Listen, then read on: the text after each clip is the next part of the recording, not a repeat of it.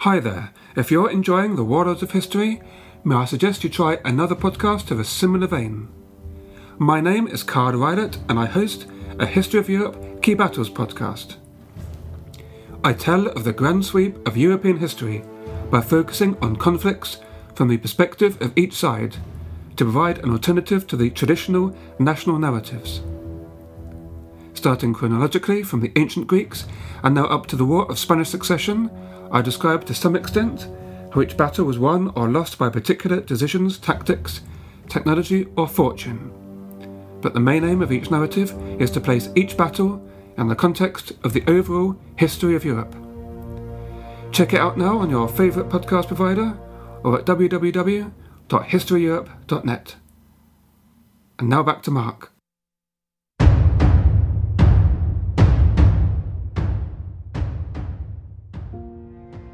In 370 BCE, at the royal palace in the city of Pella, Macedonia, a 12 year old boy by the name of Philip stood off far to the side, quiet, forgotten, amidst the concerned, bustling activity in the room.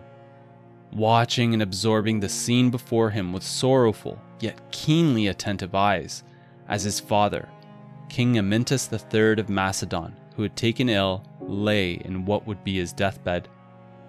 Philip's attention was momentarily drawn to his eldest brother, Alexander II, the young, impetuous, and hot headed future king, as he tersely commanded the royal physicians to leave the room, having done all they could, but failing to prevent the inevitable.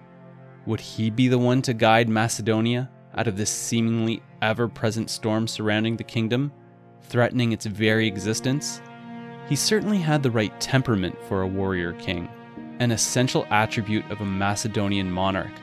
But something fundamental was missing a solid foundation to heal the internal divides and unite the kingdom. Philip looked again to his father, carefully studying his face. The burden of leadership had taken its toll on King Amyntas, although Philip could now see the lines of worry melt away as he cascaded into his final sleep his breaths coming in irregularly and in shallow bursts, struggling to keep him alive. Struggle, a notion that Philip clearly understood his father had faced his entire reign. Although Amyntas had somehow been able to hold onto the Macedonian crown for 22 years, he had been surrounded by countless enemies internally and externally throughout. As such, his hold was ever tenuous severely limiting his ability to govern and protect their lands. This, while the Macedonian court was beset with intrigue, betrayal, and murder, even within his own family. Disunity, squabbling, fighting for crumbs, while Macedonia's neighbors and the supreme powers in that part of the world were feasting.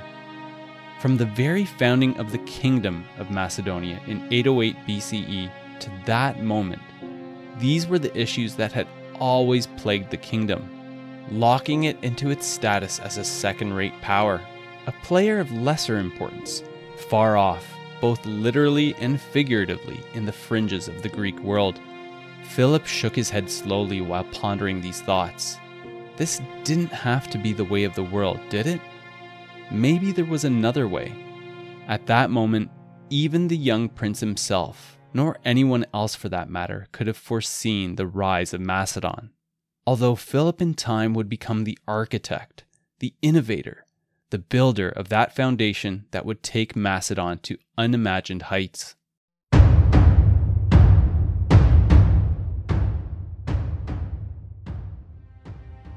Welcome to the Warlords of History podcast.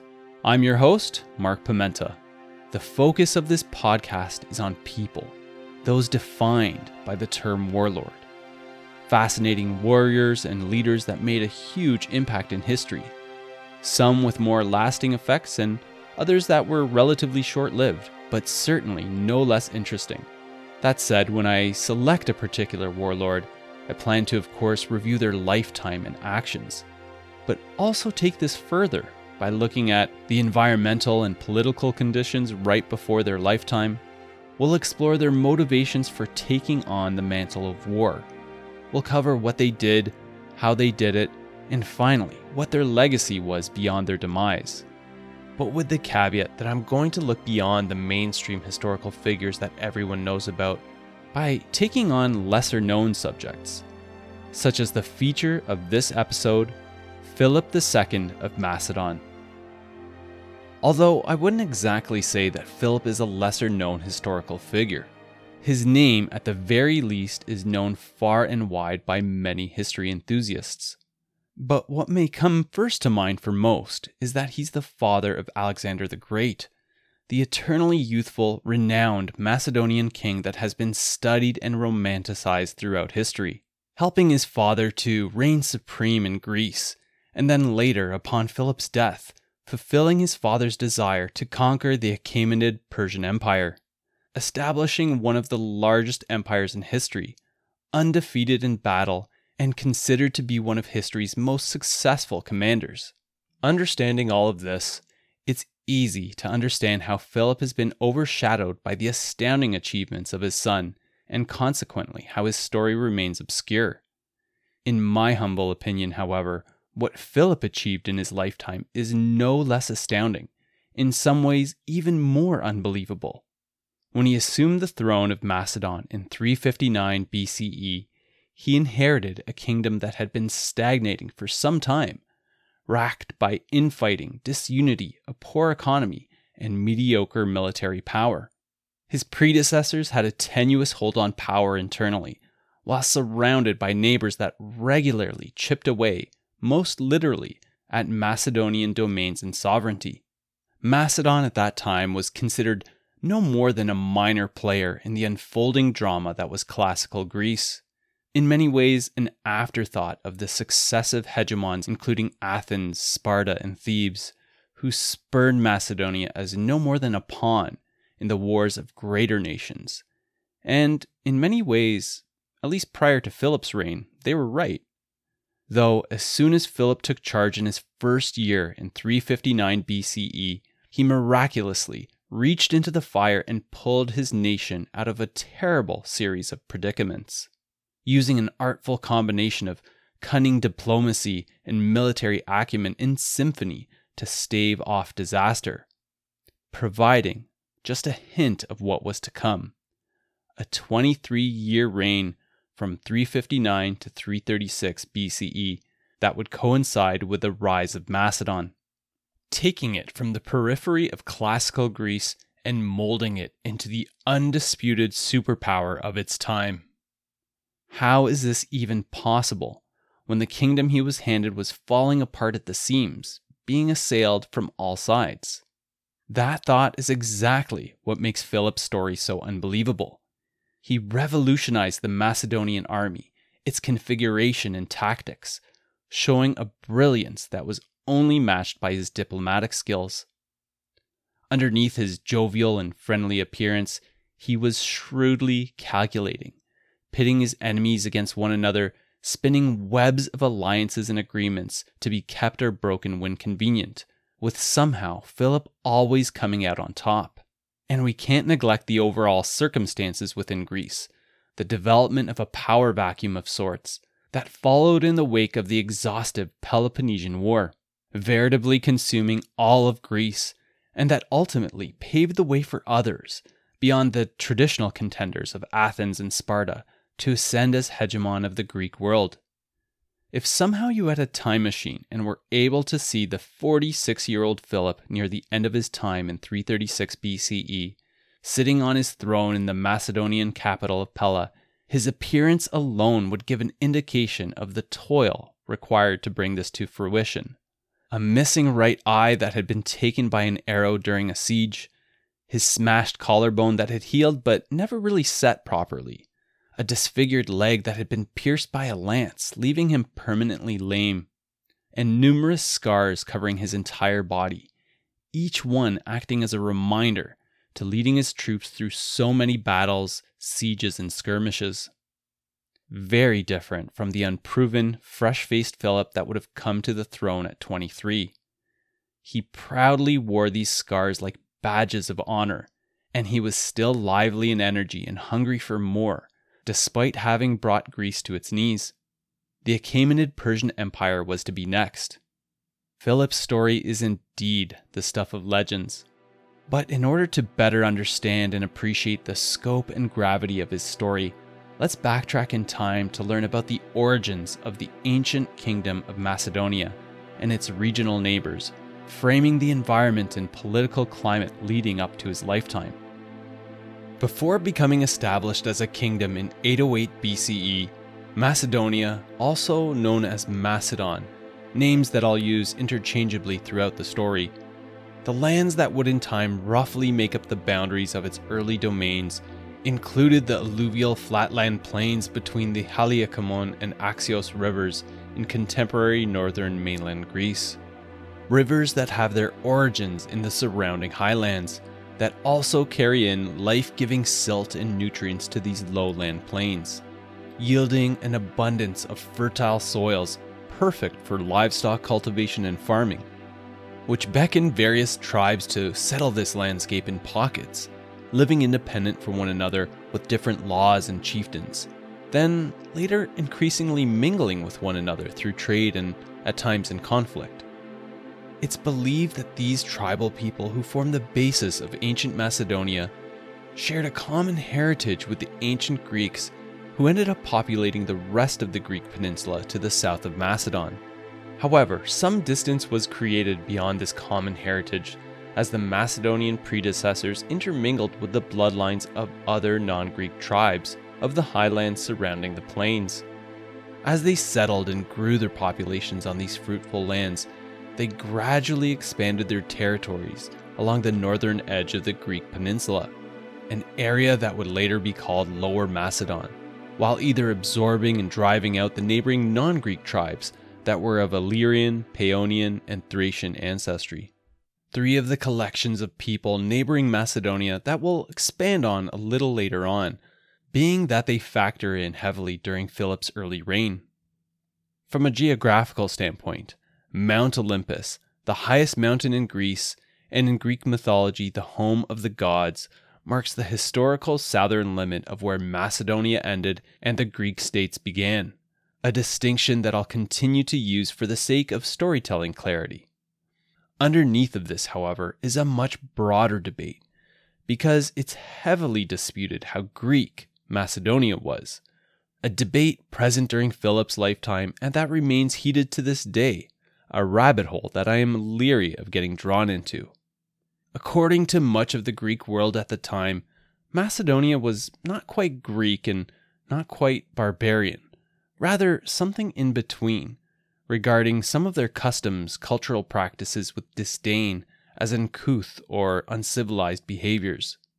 One poignant example is that Macedonia was a monarchy, a political structure that the Greeks felt was primitive for people not intelligent enough to rule themselves in comparison to other forms, like the Athenian democracy. Even external powers, such as the Achaemenid Persians, they applied an interesting naming convention when referring to the Macedonians, noting similarities but also differentiating them from the rest of the Greek world. Naming the Greeks as Yauna and naming the Macedonians as Yauna Takabara meaning Greeks with hats that look like shields, referring to the distinct Macedonian kausia hat. Macedon and Greece shared many characteristics, a notion that would gain momentum and grow more symbiotic, especially during the classical Greek era, which is 500 to 336 BCE. For example, in language, while there's controversy surrounding just how closely related the ancient Macedonian language was to ancient Greek, this gap would later be narrowed as the Macedonians adopted the Greek dialect that dominated the peninsula in the 4th century BCE. Another significant similarity were their religious beliefs, mirroring those of the Greeks in following the deities of the Greek pantheon. Religious beliefs that are linked to the official founding of the Kingdom of Macedon traditionally marked as 808 BCE, a founding shrouded in myth for reasons of preserving and affirming legitimacy of the Argead dynasty that ruled this kingdom, the dynasty later that Philip and his son Alexander also belonged to. Conflicting accounts name either Caranus or Perdiccas I as the initial king of Macedon and the founder of the Argead dynasty. In both cases, cited as relatives to Temenus, the mythical king of Argos, a city in the Peloponnese in southern Greece, who in turn was the great great grandson of Heracles, the son of Zeus, the king of the Greek gods that ruled from Mount Olympus. A lineage, which of course sounds far fetched to us, but this was a common practice for noble families in Greece, setting them apart from the common riffraff, thus establishing a direct lineage from the gods to that of the reigning Macedonian kings, a necessity for legitimizing their right to rule, being that no other people, no matter how rich or powerful, could possess those same rights. But that also meant that for relatives possessing these bloodlines, they were often seen as valuable tools by foreign rulers as a means to install puppet kings, which you'll see a little bit in this episode and definitely in future episodes, because Philip had to deal with a seemingly unending line of pretenders to the throne, backed by foreign powers. The capital of this fledgling kingdom was initially established as the city of Aegae in the mid 7th century BCE, placing it near to where the present day town of Vergina now sits. Interestingly, the name Aegae doesn't have some grandiose meaning, but surprisingly stands for the city or place of goats. The ancient Greek historian Diodorus Siculus relates that it was named so by King Perdiccas I, who was advised by a Pythian priestess to build the capital of his kingdom wherever he found white horned and white fleeced goats resting at dawn. And while I'm sure that we all appreciate a good goat story, what we now better understand thanks to modern archaeology is that from around 1000 BCE, the area within roughly a 10 kilometer radius of where the city would be founded was already intensely occupied by villages and seemingly an already important population center. While a new capital would later be founded at Pella in the 5th century BCE, about 40 kilometers northeast to the original, Aegae would remain an important city largely from a symbolic standpoint, used for religious ceremonies like royal weddings and as the location for the royal tombs. Prior to the late 5th and early 4th centuries BCE, the territory of the Kingdom of Macedon roughly corresponds with the western and central parts of the modern day region of Macedonia in Greece, forming the portion of the kingdom known as Lower Macedonia, encircled by the surrounding mountains. However, successive kings gradually expanded the kingdom's boundaries to the highlands, west and northwest of Lower Macedon, an area that would eventually become known as Upper Macedonia. To again give this some context in terms of location, the lands of Upper Macedonia would roughly equate to modern central North Greece and the southern reaches of the country today called the Republic of North Macedonia. I'll be sure to include some maps on my website so you can better see what I'm talking about here. These two portions of land are what formed the domains of Macedon during Philip's early reign and that of several generations of Argead kings before him. But there were some important distinctions between Upper and Lower Macedonia. In theory, the king of Macedon was the ruler of all Macedon, but in reality, this centralized notion of kingship was only really recognized in Lower Macedonia. While the tribes of Upper Macedonia, some of these Greek, some of these of non Greek ancestry, while offering regular tribute to the king, still retained a strong sense of independence and their own royal families, at times rebelling and revolting against Macedonian rulers. In addition, while the inhabitants of Lower Macedonia were largely settled in farming communities towns, and some cities, those of Upper Macedonia lived a pastoral or semi nomadic existence, herding goats, sheep, and raising some cattle and horses. The Upper Macedonians also most heavily felt the influence and threats of those outside of the kingdom. Various tribes of the surrounding Illyrians, Epirotes, and Paeonians that would regularly attack and occupy portions of these lands seeking to increase their own pastoral holdings. Sometimes the Upper Macedonian tribes would even throw in their allegiance with these neighbors as well, looking to separate from the Kingdom of Macedon. As such, disunity remained a nagging problem for Macedon throughout much of its history, and aside from constantly having to deal with this internal strife, this also inhibited a unified front when fighting against outside influences. Another detrimental impact of this disunity was on the Macedonian economy, keeping it perpetually poor. Lower Macedonia had productive agricultural lands, so at least they were well fed relative to most of Greece, which of course is important, but they didn't really have much else going for them. Whereas Upper Macedonia was rich in natural resources, including mineral deposits, but most importantly, lumber, a highly sought after commodity that was scarce throughout Greece. Macedonian lumber was prized and heavily imported by city states like Athens for uses like shipbuilding. However, at this time, a huge proportion of the source, these magnificent forests, were largely under the control of the tribes within underscoring an important notion in that the pieces were there to fuel a powerful national economy, but they were essentially inaccessible. Or perhaps a better characterization would be as intermittently accessible, because, as mentioned earlier, conflict between the Macedonian king and the various Upper Macedonian tribes was a frequent occurrence, in large part due to the squabbles over land and the resources within with the king unable to maintain a hold on these areas. Overall, the Macedonian army was rather lackluster, in keeping with its status as a second rate power. However, there was one exception their cavalry, an exceedingly skilled group that would become known as the Companions, alluding to its lofty status as being made up of those closest to the king, which had prestige and political influence attached to it these typically coming from the Macedonian nobility, as they were the only ones who could afford to put up the expenses required to take part in these types of units, being that a common practice across the Greek world was that participation in any army required self funding in terms of equipment.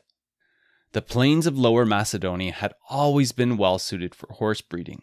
As such, this proud tradition grew with the cavalry evolving to play a prominent role in Macedonian armies early on. The problem with this, however, is that although formidable, they were relatively few in number, coming mostly from the aristocracy, thus limiting their effectiveness, also leaving the infantry habitually neglected, with the poor citizens filling its ranks with less training and less prestige attached to it. This disjointed military, racked with self imposed limitations, made it extremely difficult for Macedonian kings to exert any ongoing power over the Upper Macedonian tribes, and even worse, made it extremely difficult to ward off foreign incursions. While all of this was happening within Macedonia, while important to our story, it barely registered among the superpowers in that part of the world, nothing more than background noise who were playing a greater game for much higher stakes, during which Macedon would be swept into the storm, one of the many weaker realms swallowed up by the behemoths surrounding them, most notably the lumbering giant to the east of Greece, across the Aegean Sea, the Achaemenid Persian Empire, spanning an enormous 5 million square kilometers from modern Afghanistan and northwest India to Egypt and Anatolia, Turkey. Led by Darius I, the King of Kings, who in 513 BCE initiated the first phase of his quest to conquer Greece, a period called the Persian Wars or Greco Persian Wars, launching a massive military campaign across the Hellespont, what we today call the Dardanelles, invading Thrace, the Balkans, and Macedon, which fell and submitted to the Persians, becoming a vassal state which would last until 492 until the Persians annexed Macedon, officially incorporating it as a part of the Achaemenid Empire. Though Macedon was given a great deal of autonomy in terms of administering themselves, one unavoidable expectation was providing military support to Darius and his successor Xerxes during their expeditions into Greece. And while Xerxes did manage to sack the city of Athens, the coalition of Greek city states, one of the rare times they united in pursuit of a cause, inflicted a series of stunning defeats on the Persians in the battles of Salamis and then Plataea, forcing the Achaemenids to withdraw from Greece and the entirety of mainland Europe in 479, in the process also freeing Macedon from their Persian overlords. The victory over the Persians during the Greco Persian Wars would give way to the rise of Athens as a superpower and the establishment of the Delian League in 478, a coalition of Greek city states under Athenian leadership. The purpose of this league was initially aimed at inhibiting any further Persian aggression, but was then twisted by Athens for self serving interests and entrenching their power across the coastlines of the Aegean Sea. No longer an Athenian led league, a better description would be more of an Athenian empire, pushing an imperialist agenda backed by their growing military power and confidence, in particular their navy, which was second to none, the strongest and largest of all the city states. Through this, Athenian allies were essentially turned into subjects, with Athens in firm control of the vast majority of cities all along the coast of the Aegean Sea, including the Ionian Greek settlements along the western coast of the Anatolian Peninsula, the Dardanelles Strait, the Bosporus Strait, even as far as the coastlines surrounding the Black Sea. The Athenians had also established a strong presence on the southern coast of Macedon and Thrace, in particular the city of Amphipolis, one of its most important colonies due to its control over the nearby gold and silver mines, which will become a key battleground into the future of our story here. In fact, among the many fights that Athens was picking at this time, the Macedonian kingdom was certainly on that list. During the reign of Perdiccas II, king of Macedon from 454 to 413, the Macedonians were involved in a number of conflicts against Athens, not faring too well in these encounters, while incursions by the Thracians threatened Macedonians' territorial integrity to the east. This was a dark time for Macedonia, who were forced into ceding land, cities, and paying tributes to numerous external entities. While internally, this inflamed the disunity that I mentioned a little earlier. The tribes in Upper Macedon, seeing the weakness of their supposed monarch, stopped with the tribute payments and, in some instances, rebelling outright. The Athenian Empire was gaining enormous momentum, in the process, reaping a windfall of resources, riches, and grains strengthening the Athenians to such a degree that they were now threatening to become the unassailable power in Greece. Which, of course, alarmed the other superpower in Greece, the land based military focused powerhouse Sparta, widely known even today to have one of the finest land armies that ever existed. They were also the leaders of the Peloponnesian League, the counterpart or counterweight of the Delian League. The Spartans understood that the window was quickly closing for them to stem the rising Athenian power, otherwise be relegated to subservience. As such, in 431, the Peloponnesian War erupted, which was essentially the ancient Greek equivalent of a world war. Sparta and the Peloponnesian League versus Athens and the Delian League, resulting in a brutal and exhaustively draining 27 year war that devastated the Greek peninsula pulling almost all the Greek city states, Macedonia, and other foreign nations such as Persia into this fight. The Macedonian king Perdiccas II cast their lot in with the Spartans. Not surprising, really, given the concerns with the heavy handed Athenian approach, who habitually harassed and conquered the Macedonian coastal holdings. However, Perdiccas was apparently unable to keep peace with his allies, as he would in due course change his allegiance a dizzying amount of times, from Sparta to Athens, back to Sparta, and then finally back to the Athenian side by 414. Although in reality, he was probably just looking to side with the group that was most looking like it would win the war, thereby yielding the best returns for his kingdom. Which didn't work out too well for Macedonia in the end, who had wagered on the wrong racehorse because in 404 BCE, the Spartans and their allies had finally managed to conquer the city of Athens after a prolonged siege, tearing down the walls protecting the city and dissolving the Delian League.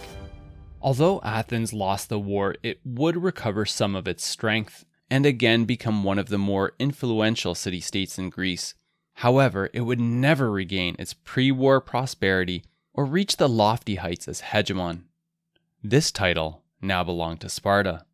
But in reality, all the city states, even the victors, had been significantly weakened and depleted following this marathon of a war. The economic costs of the prolonged conflict were felt all across Greece, with poverty that became widespread in the aftermath. Another outcome of the Peloponnesian War was that it reshaped the ancient Greek world, significantly reducing the economic and military lead between the dominant city states, Athens and Sparta, and everyone else.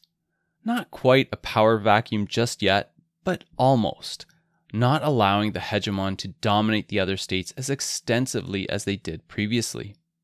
As mentioned, the Kingdom of Macedonia had found itself on the losing side of the Peloponnesian War thanks to Perdiccas II, who didn't have to deal with the fallout, being that he died in 413 with his son Archelaus I succeeding him. Thankfully, everyone in Greece was relatively spent, licking their wounds after the prolonged war. So the kingdom of Macedon fared better than expected in the aftermath, in part due to Archelaus being a capable ruler, recognized for his numerous administrative and infrastructure achievements, such as extensive road building helping to improve the nation's economy and military mobility, as well as moving the Macedonian capital from Aegae to Pella. Why did he move it? Well, mainly for three reasons. Firstly, to start fresh with a new canvas, to construct a more modern and impressive capital city. Secondly, to gain sea access for the capital, being that, in antiquity, Pella was connected to the Aegean through an inlet, although it has since silted over, leaving the site today landlocked. And thirdly, historical accounts note that the natural features around the city made it more defensible against invading armies, an elevated hill site jutting out like an island surrounded by marshlands. Unfortunately, this was only to be a short burst of momentum for Macedon, and where things get particularly troublesome for the kingdom in the lead up to Philip's birth. Being that Archelaus' reign would be cut short in 399, murdered by one of his entourage during a hunt, a man by the name of Cratavas, who then proclaimed himself as king ruling for a mere four days, plunging Macedonia into utter chaos over the next six years. Internal battles of succession and civil strife, obliterating much of the improvements that had been made prior to this time. The details of which are extremely murky, but we know that the crown exchanged hands at least six times, with numerous other pretenders to the throne emerging, including some backed by foreign nations looking to install puppet kings. This chaotic, wild ride of short term Macedonian kings finally ending in 393 BCE, when Philip's father, Amyntas III, secured the throne by assassinating his predecessor. But by then, the damage had been done, and while Amyntas had managed to grasp the crown, recent events made it rather clear that holding on to it was going to be more than a challenge, surrounded by enemies at home and abroad, setting the tone for life in the Macedonian court for the foreseeable future. A soap opera of intrigue, murder, and internal factionalism, with external entities influencing and inserting themselves to tease out desired outcomes. In fact, in 392 BCE, just one year after assuming the throne, Amyntas was forced to flee from his kingdom owing to a massive invasion of Illyrian and Dardanian tribes under an ambitious ruler, King Bardylis, whose lands bordered west and northwest Macedonia. It's debated whether the Dardanians were an Illyrian tribe or a separate entity altogether, but what seems to be clear is that there was a long tradition of conflict over the upper Macedonian lands, including all of these people. However, being that this was typically situated around smaller tribal warfare, the overall threat to the whole of Macedon was never too great and somewhat localized. That is, until Bardylis entered the picture. In the years leading up to that point in time and Amyntas's reign, Bardylis had arose to become the king of his tribe and then proceeded to dominate all the Dardanian tribes. roughly correlating with the present day areas of southeastern Serbia and Kosovo, followed by the conquest of a number of tribes in southern Illyria, which is modern day Albania, thereby uniting a huge collection of people under his thumb, and was now looking to expand his territory into Upper Macedonia, taking advantage of the weakened state of Amyntas's new position. Bardylis proceeded to defeat Amyntas in a series of battles and even managed to seize the Macedonian capital Pella, installing a puppet king of the Argead bloodline. However, once Bardylis left Macedonia seeking new conquests in other lands, Amyntas would shortly thereafter return, ousting the pretender to regain his crown with the help of Greek Thessalian allies, who were directly south of Macedonia. Thessaly was viewed by many contemporaries of the time as the last bastion of civilization before finding the barbarians that lived beyond Mount Olympus to the north, which included the Macedonians, that also acted as a buffer state against the truly uncivilized barbarians beyond. And they probably very much desired Macedonia to continue assuming that role, saving them the trouble of having to deal with the barbarians directly. An interesting little side note regarding the word barbarian. As we know, it's somewhat of a blanket term to describe a person or people that are considered to be uncivilized. This word has Greek origins, emerging out of the ancient Greek language as barbaros, which developed as an antonym for citizen. Barbaros, in turn, originally arose out of a form of disparagement among Greeks, who believed that the languages of non Greeks sounded like nothing more than gibberish sounding like barbar, easily making the connection for us to barbaros and ultimately barbarian. But let's get back to our story. Although Amyntas had been reinstalled as the king, he was well aware of where he stood relative to the king of the Dardanians and Illyrians, and continued paying tribute to Bardylis to prevent any further invasions. These events didn't escape the notice of all the other nations surrounding Macedonia, including the Chalcidian League, that bordered Macedon to the southeast, situated on the peninsula that juts out into the northwest Aegean Sea. The Chalcidian League was a wealthy federation of Greek cities, led by the most powerful, called Olynthus, that had broken away from Athenian domination in 432. Seeing that Macedonia was seriously struggling to stay afloat, the Chalcidians seized upon this land grabbing opportunity and began occupying some of Macedonia's southeastern lands, including, for a short time at least, its capital city of Pella. This was a particularly tumultuous time for the kingdom of Macedon, with the nations of Thrace to the east and Paeonia to the north also rattling their swords, circling like vultures above the wounded animal that was Macedon, waiting for it to drop so that they too could feast. In fact, one interesting anecdote from this period that illustrates this sentiment involves a Chalcidian envoy that had traveled to Sparta in 383, describing that the Macedonian king had been forced to retire from a number of his cities and had all but fallen out of his kingdom. Enemies surrounded Macedonia practically on all sides, with perhaps only its southern border secure with Thessaly, who had recently helped them to avoid a complete disaster by bailing out Amyntas.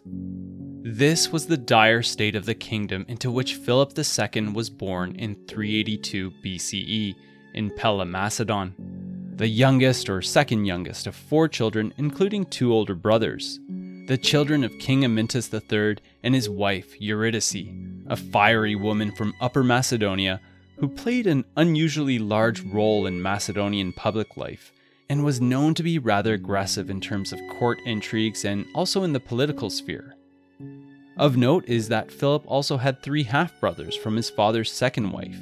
Although having multiple wives was somewhat common among the Macedonian ruling class, polygyny was another aspect of their culture that the Greeks frowned upon, viewing this in bad taste, similar to the practices of other uncultured barbarians. Granted, there was a bigger and very real problem that came with this practice. In that, there were loads of people running around possessing the Argead bloodline, thus adding to the morass of people with claims to the Macedonian throne.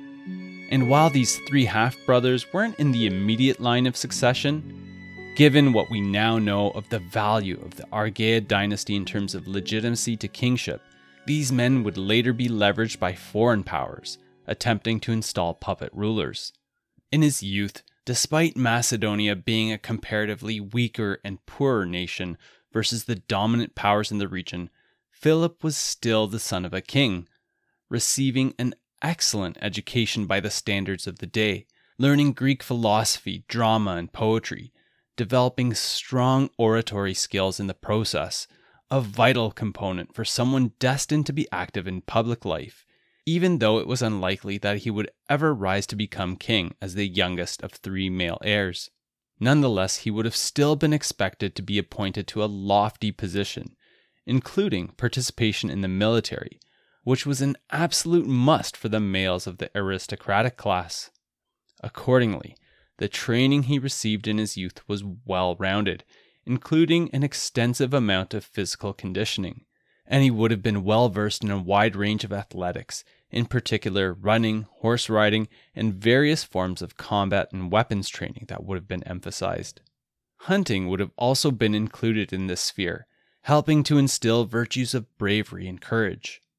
Beyond the formal schooling and martial training that he received, a key part of his education included an early indoctrination into court life in order to gain insights and learnings on proper conduct in these proceedings and about the issues assailing his kingdom, involving two key parts.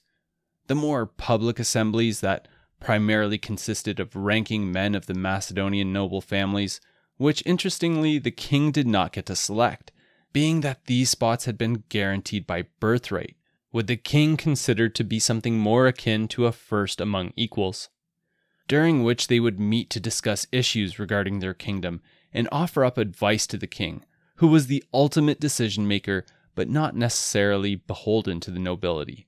Granted, at the point before Philip's reign, the nobility still held a considerable balance of power versus the king, meaning that Macedonian monarchs needed to keep the nobility happy Otherwise, they might find themselves murdered and replaced by another of the Argead lineage. That would be more agreeable. Also, at times when there was no clear heir to the throne or multiple competing claims. Textual evidence suggests that it was this group that would be the decision makers on royal succession. In addition to these public assemblies, Philip would have also attended the smaller, wine soaked meetings called symposia wherein, unlike those broader assemblies, the king would have his pick of the litter, selecting influential men from nobility, the military, philosophers, and poets to debate, plot, and revel with one another while languishing reclined on ornate couches. Although only those that had killed a wild boar by themselves during a hunt were allowed to recline, otherwise, they were required to sit up throughout the event. This was a more tight knit group, highly sought after, with the Macedonian elite probably clamoring to get invited into these in order to win the king's favor. Also, being that the Macedonians were apparently among the hardest drinking folks in that part of the world, drinking copious amounts of undiluted wine was another feature of these meetings, typically devolving into a debauched celebration following the more serious discussions which was another aspect of their culture that was considered barbaric, demonstrating the lack of restraint necessary for a civilized society. Beyond the public assemblies and symposia, there was something else about his upbringing in the Macedonian court and royal family that was much darker, but that nonetheless provided an essential piece of his character that would help him to achieve his goals without always resorting to overt military force. Philip became widely known to be a master of diplomacy, using intrigue and cunning, leveraging relationships and marriages, pitting nations and Greek city states against one another to somehow facilitate scenarios that would always end favorably for Macedon, whatever the outcome, which we'll cover as we come across them in the course of his reign. Following the assassination of King Archelaus in 399 BCE, and the overall weakness surrounding the king's position, the Macedonian capital had become a viper's nest of plotting, vicious treachery, royal murders, and infighting, involving factions of ambitious nobles and people with royal blood jockeying for better positions. The young Philip would have undoubtedly been frequently hearing of these stories and conspiracies, and his mother, Eurydice, was quite the master player in this realm herself. So perhaps this is where he gained his uncanny ability to prod and twist scenarios to his advantage, whatever the outcome. To help illustrate this a little further, towards the latter part of Amyntas's reign, while he fought and struggled to keep Macedonia from collapsing, several accounts speak of Eurydice, his wife and Philip's mother, taking on a lover, a young nobleman that was in fact her son in law, the husband of her daughter, a man called Ptolemy which, okay, is already quite bad as it is. However, to make things even worse, she and her liaison were in the midst of concocting a scheme to have King Amyntas cast down and replaced by Ptolemy as regent, since he wasn't of the Argead bloodline and couldn't be acclaimed as king. At length, the affair and plot were uncovered and brought to the attention of King Amyntas, who surprisingly didn't have her killed and actually pardoned her and Ptolemy. Why would he do such a thing, you may be asking? On the surface, stating that he did so because she was the mother of his children and couldn't bring himself to do it. Which, okay, maybe, but I'm convinced that Eurydice, being the wily negotiator that she was, had taken many steps to insulate herself against this. One interesting theory may be that she and Ptolemy had built a considerable coalition of nobles around them, helping to protect themselves from a death sentence. Otherwise, risk a civil war, a conflict that was essentially untenable and that Amyntas was not willing to risk given the precarious state of the Macedonian kingdom. Philip was so close to all these events, having a front row seat to the endless plotting and counterplotting alliances built and broken with head spinning frequency, that this must have had a significant and lasting effect on his personality. As for his father, Amyntas III, he was able to somehow hold on to the crown for 22 years.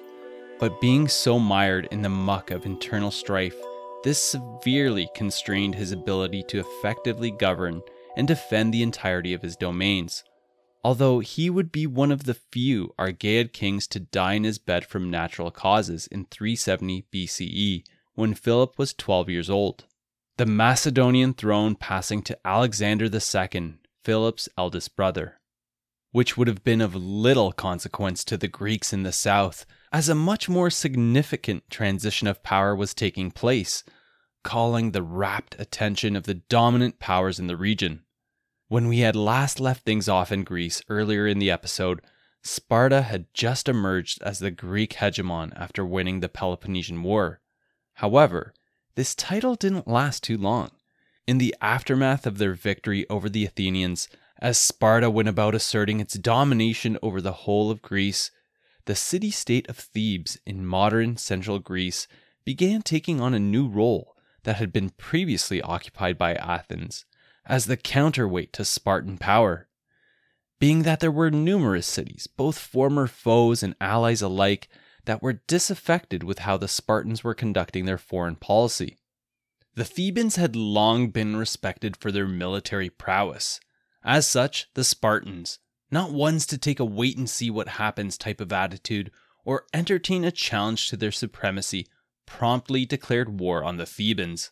However, in an unexpected turn of events, shockwaves were sent throughout Greece when Thebes decisively defeated the legendary Spartan army at the Battle of Leuctra in 371 BCE, largely as a result of their gifted general Epaminondas and their elite infantry known as the Sacred Band. The Theban victory shattered Spartan dominance over the Greek peninsula, with Thebes now emerging as the new Greek hegemon. And while this may be the case on how it was considered at the time, I'm convinced that Thebes was just one of the contenders or temporary leaders that were ultimately consumed in the power vacuum that emerged in the wake of the Peloponnesian War.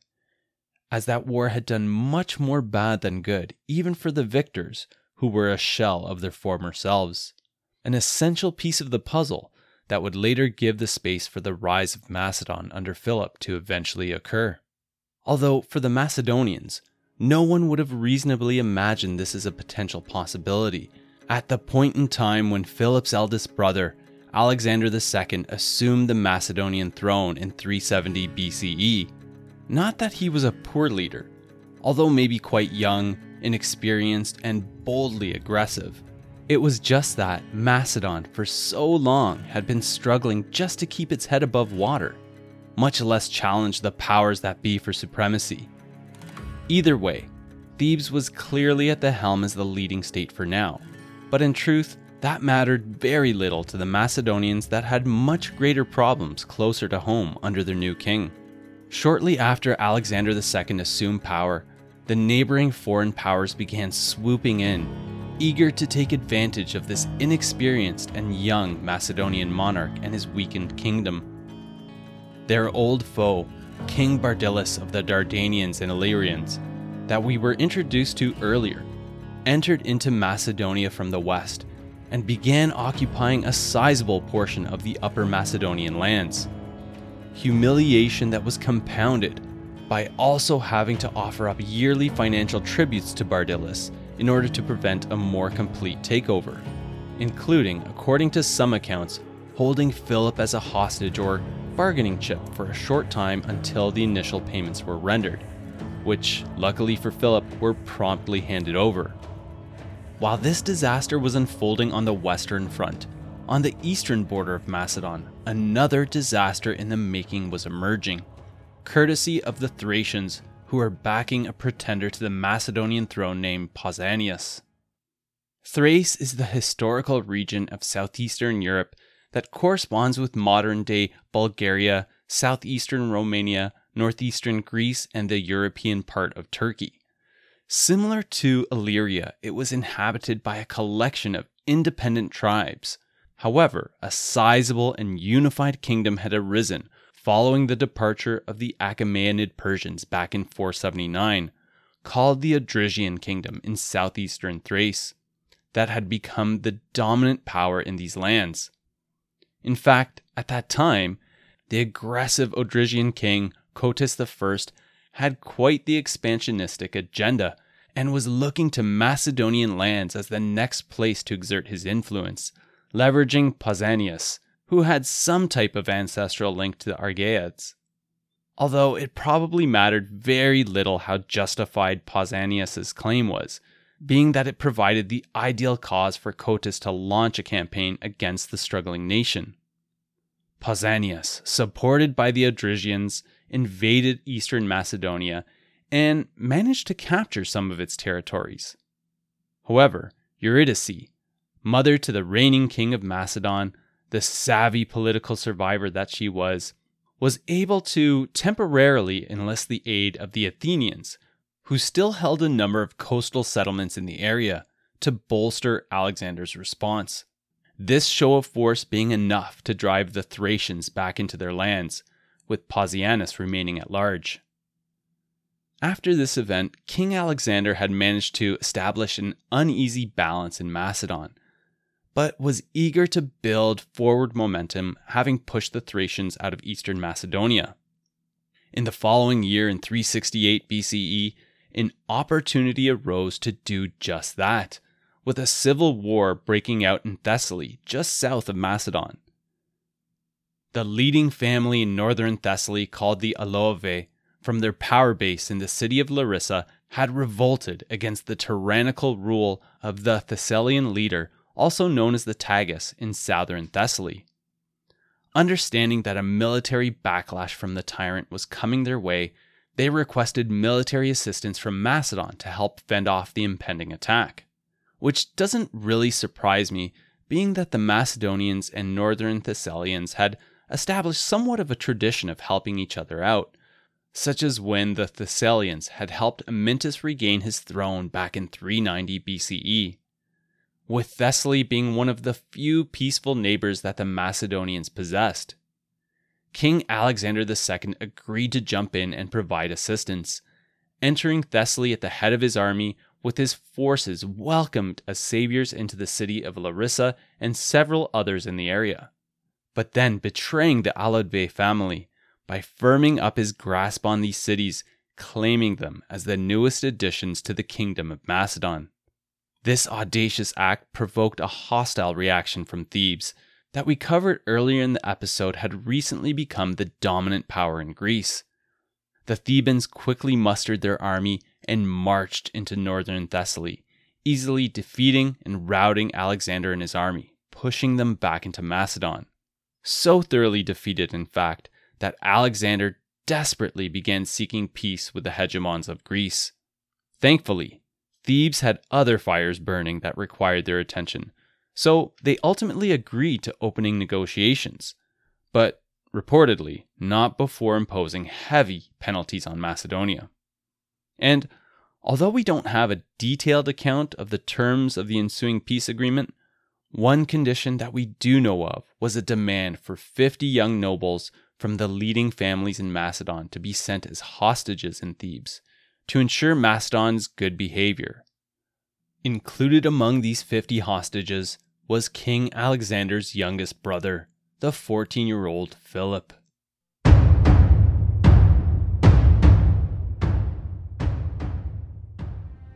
In the next episode, we'll learn more about Philip's three year long captivity in Thebes, which sounds ominous, but ended up being of immense benefit to Philip soaking up valuable military lessons from these masters of war.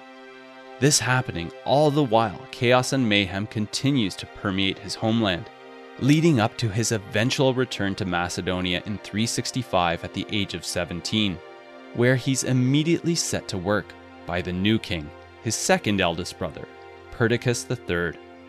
Stationed in eastern Macedonia, Philip immediately starts to leverage his recent military education and begins playing with his own innovations, the very beginning of his revolutionization of the Macedonian army, showing glimmers of future brilliance, fighting off incursions of the Thracians to the east and the Paeonians to the north. Whereas in the west, Macedonian territory losses continue to mount, foreign nations taking more and more land, in particular their old adversary, Bardylis of the Dardanians, who devastates Macedonia and kills Perdiccas III in battle, leaving the throne to his infant son. Viewing the vulnerability of the kingdom of Macedon, the Macedonian nobility calls upon the promising young Philip to assume the regency, to pull them out of the fire that threatens to consume them. This is where Philip's story becomes the stuff of legends and much, much more to come in the next episode of the Warlords of History podcast. If you want to support the podcast, there are many ways you can do so. You can tell your family and friends about the show. Please rate, review, and subscribe on whichever platform you happen to access the show on. You can follow the podcast on Twitter, Instagram, or Facebook. And lastly, you can head over to the show's website, warlordsofhistory.com, where I'll include some additional info like images and maps pertaining to this episode for your viewing pleasure, and where you can also reach out to me with any thoughts, questions, or suggestions on future warlords that you think I should do an episode on. I would love to hear from you. Thanks for listening, and I hope you enjoyed the episode. Theme music from Audionautix.com.